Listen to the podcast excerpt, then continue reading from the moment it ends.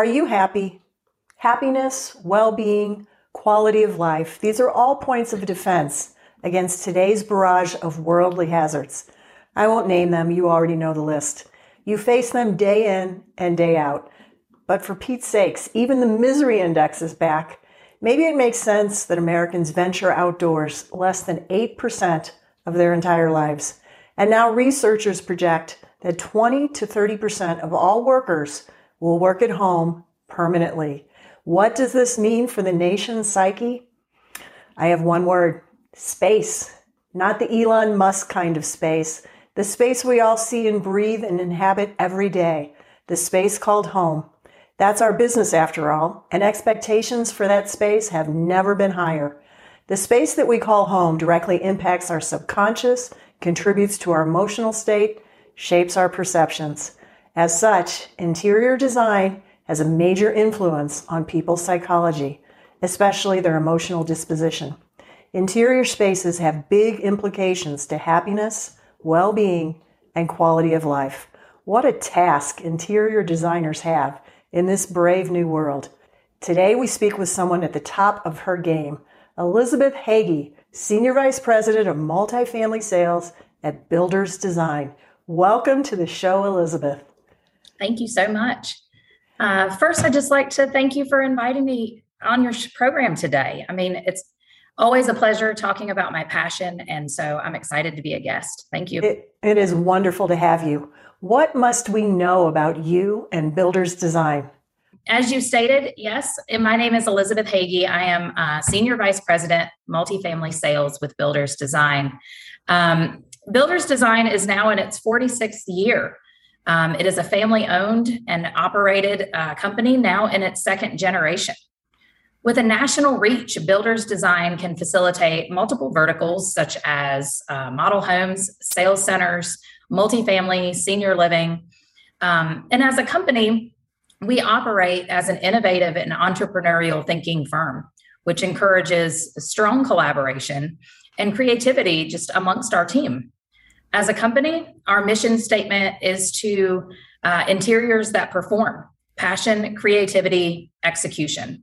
And it's these virtues that really drive us together as a group.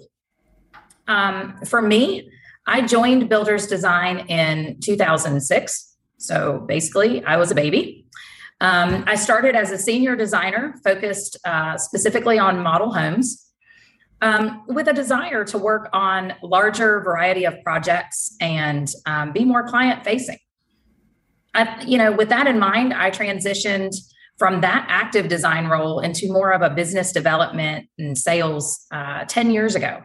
Eventually, following my passion to focus 100% of my energies on multifamily specifically. I am based in North Carolina, in case you haven't quite yet been able to pinpoint my accent um, but manage a large portfolio nationally, which is comprised of new development, renovation, student housing, uh, of course, now build for rent, and senior living.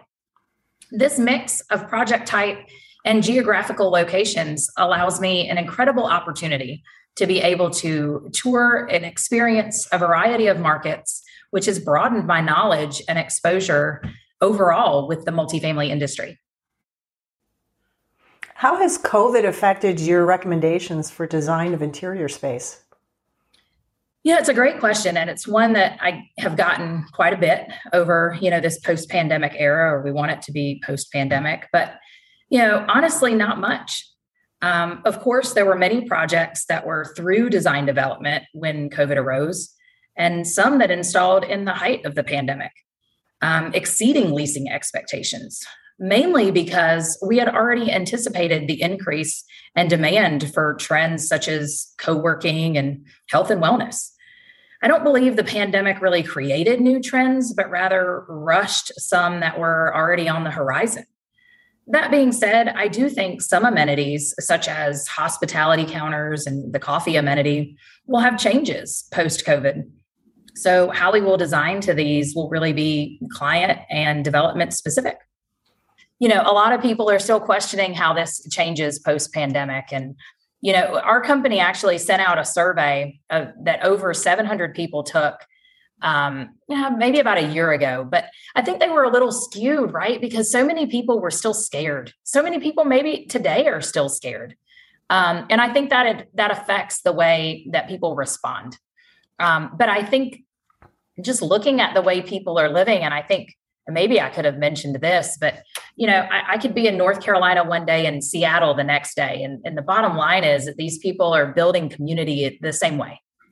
You know, they might have masks on and they might not, but um, you know, at the at the crux of it, and I think especially as an industry, nobody builds anything they want to touch for at least 10 years. So it's I think it I think all of the smart people were not having any knee jerk reactions about now the the renovations kind of got put on hold for a bit, but I think even those are coming back now that the expectations are so much higher. So So are these changes long lasting or is it too soon to tell? You know, again, I, I don't really think that there's much that we see that changed, rather just, you know, predictions that kind of sped up. You know, the standard hospitality counter or coffee station that I mentioned a few moments ago um, may be gone forever in some communities. Um, you know, management at some communities will, without a doubt, seize the opportunity to no longer mess with the daily hassle of monitoring the coffee station and certainly see a monthly expense savings. While other developers may believe in it and improve area offerings like that. And I'm sure that there are other amenities um, that would follow suit and be the same. Work from home is definitely a facet that's creating the need for versatility. What techniques do you use to make interior spaces more flexible? So, I mean, I think there's two things that we can talk about there. One is within the unit, and one, of course, is in the in the common space. And I would say, when we look at in the units, we're certainly trying to um, stage a model so that you can see that versatility and see how as a you know prospective resident you can use that space whether that's um, a nightstand on one side and a desk on the other or trying to find that desk space in your common area.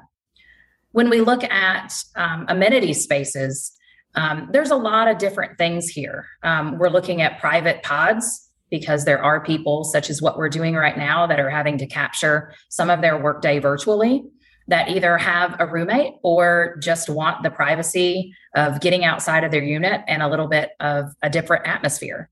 Um, there are people that want more collaborative space. So, community tables are still being popular, um, even post COVID.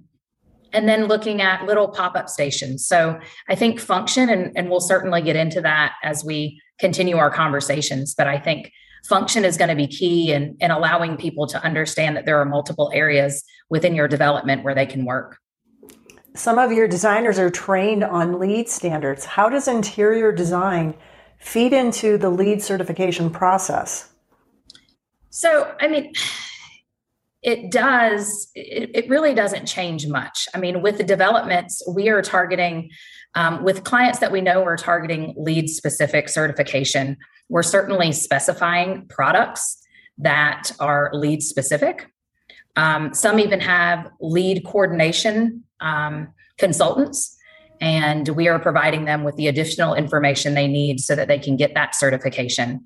Um, but the process is otherwise similar to non LEED versus LEED. When working on a LEED certified project, how early do you get involved in the design process? Yeah, and this kind of goes to what we were just talking about, but the process involvement is typically the same, again, whether it's LEED or non LEED. We are usually brought into a project during the early programming and preliminary vision phase and work closely with structural MEP to develop early design direction and interior adjacencies. And so this would be the same on a project that was LEED certified or non LEED. Will LEED certification become a larger part of your business? Great question.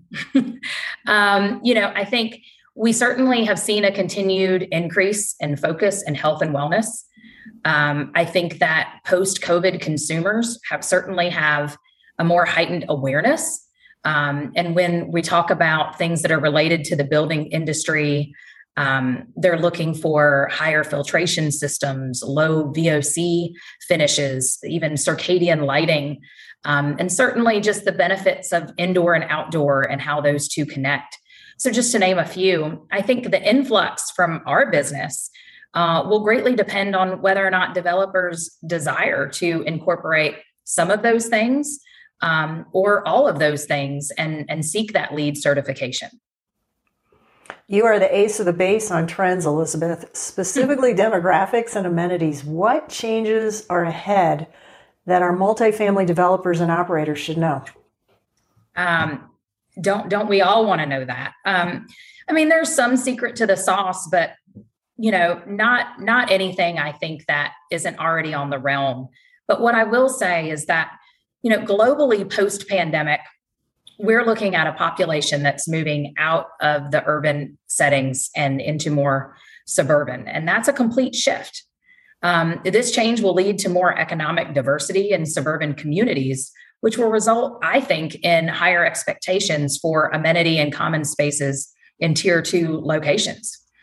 That said, I think we need to think as a group and as an industry beyond this live work play concept that we've you know come to talk about for years now um, and think think more about um, individuals as well as um, or in addition to individuals also their their children and their pets you know how are we using a variety of amenities to create uh, community.